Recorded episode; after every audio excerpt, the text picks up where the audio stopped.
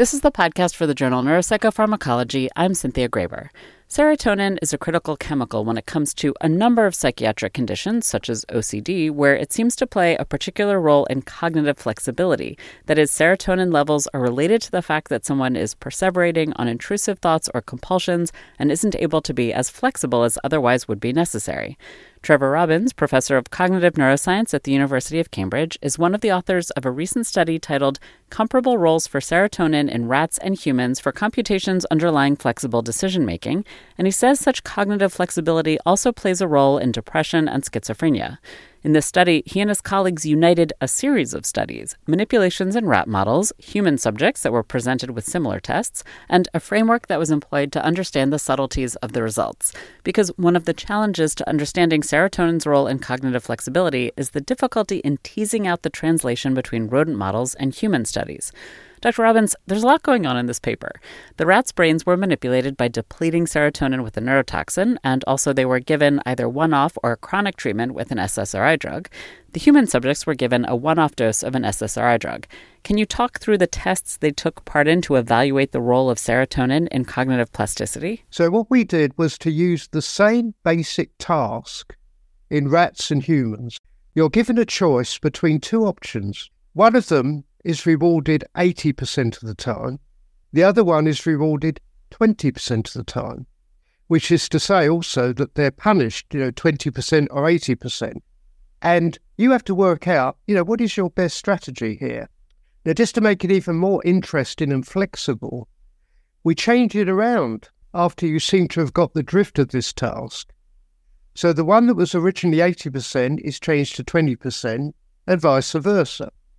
Obviously, you've got to watch out because on reversal, you've got to really switch then carefully. So you've got to have a balance between repeating yourself and switching. Now, you can measure behavior just with what we call traditional measures, you know, how many you get right, how many rewards you get, basically, and how quickly you reverse your behaviors. Now, the previous studies we've had have all been uh, based on basic behavioral results. But this new study, this new synthesis, has used this new reinforcement learning framework, which delves much more deeply into the data and produces a model about um, how reward learning and punishment learning are balanced, how sensitive you are to reward and punishment, and whether you have basic tendencies to repeat yourself or to switch. Christelle Langley is a research associate in the Department of Psychiatry at the University of Cambridge, and she's another one of the study's authors. Doctor Langley, how does this model work? Yes, so as uh, Trevor's mentioned, he's nicely outlined the probabilistic reversal task, as well as some of the traditional behavioural measures that we've used, such as um, the number of trials taken or, or errors to reaching criterion. But in more recent years, we've been able to use a more sophisticated hierarchical Bayesian modelling technique, which uses a reinforcement learning framework. Um, and this better captures the complex relationships in decision-making, specifically involved in this task.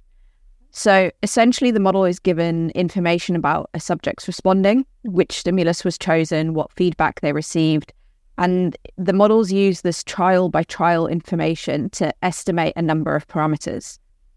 So in our own research, and certainly in this cross-species um, paper, we showed that with this task, we've always found a model which encompasses four parameters as the best fit. So these include a learning rate from award, a learning rate from punishment, a reinforcement sensitivity parameter, and a stickiness parameter.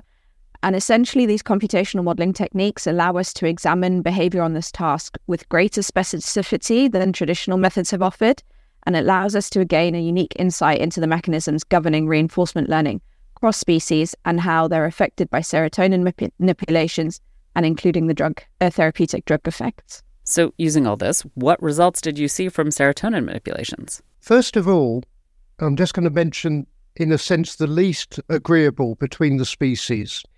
We found that uh, serotonin depletion in rats really impaired reward learning, whereas chronic treatment with serotonin reuptake blockers, which has in theory the opposite effect to boost serotonin, had the opposite effect to improve reward learning. We didn't see these effects in humans particularly. And we think this is because the humans really rapidly learn this task, where it takes the rats much longer.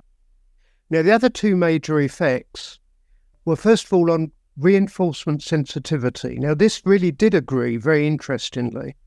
Reinforcement sensitivity, remember, is the parameter which basically says how well you implement this learning history.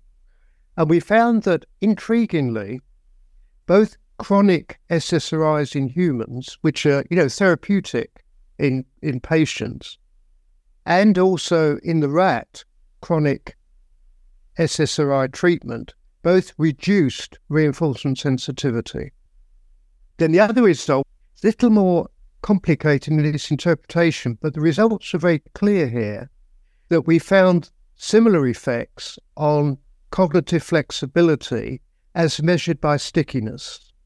Now, actually, I have to confess one thing, that stickiness in animals and humans was measured slightly differently, because in the rat task, they had to choose between left and right, whereas in the human task, they had to choose between two different stimuli on the computer screen, which danced around. But it's still stickiness in some general sense.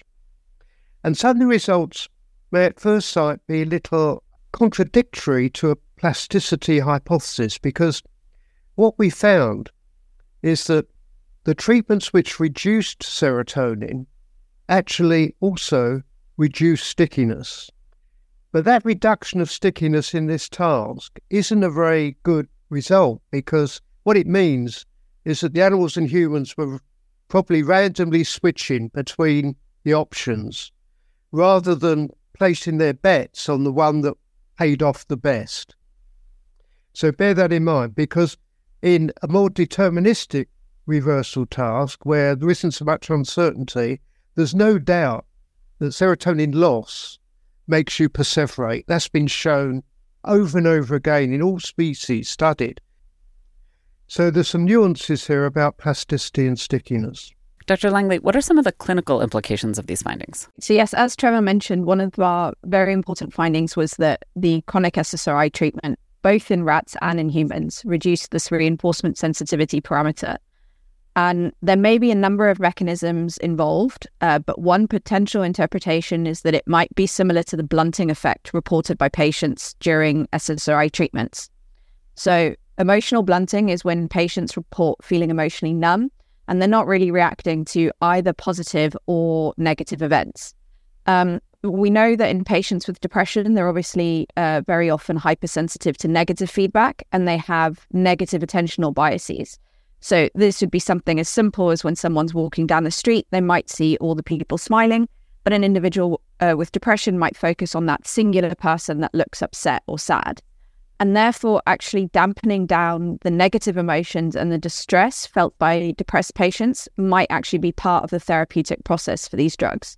However, unfortunately, they cannot selectively target the negative emotions, and it seems to take away some of the enjoyment as well.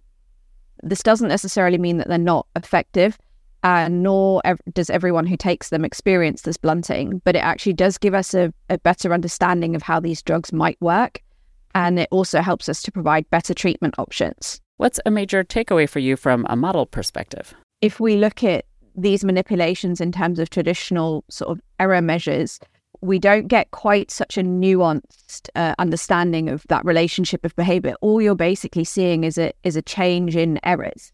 Uh, you, you can't tell the you know underlying ec- mechanisms that actually contribute to those errors. And that's where that strength really comes in from the reinforcement learning framework, because now we're not just simply looking at, are they, you know, correctly responding? We can actually s- see whether, you know, reinforcement plays a role, does stickiness play a role? So they really do help to sort of understand this complex decision-making in much greater detail. This is the podcast for the journal Neuropsychopharmacology. To read the paper discussed in the podcast, go to w w w dot nature dot com slash n p p. I'm Cynthia Graber.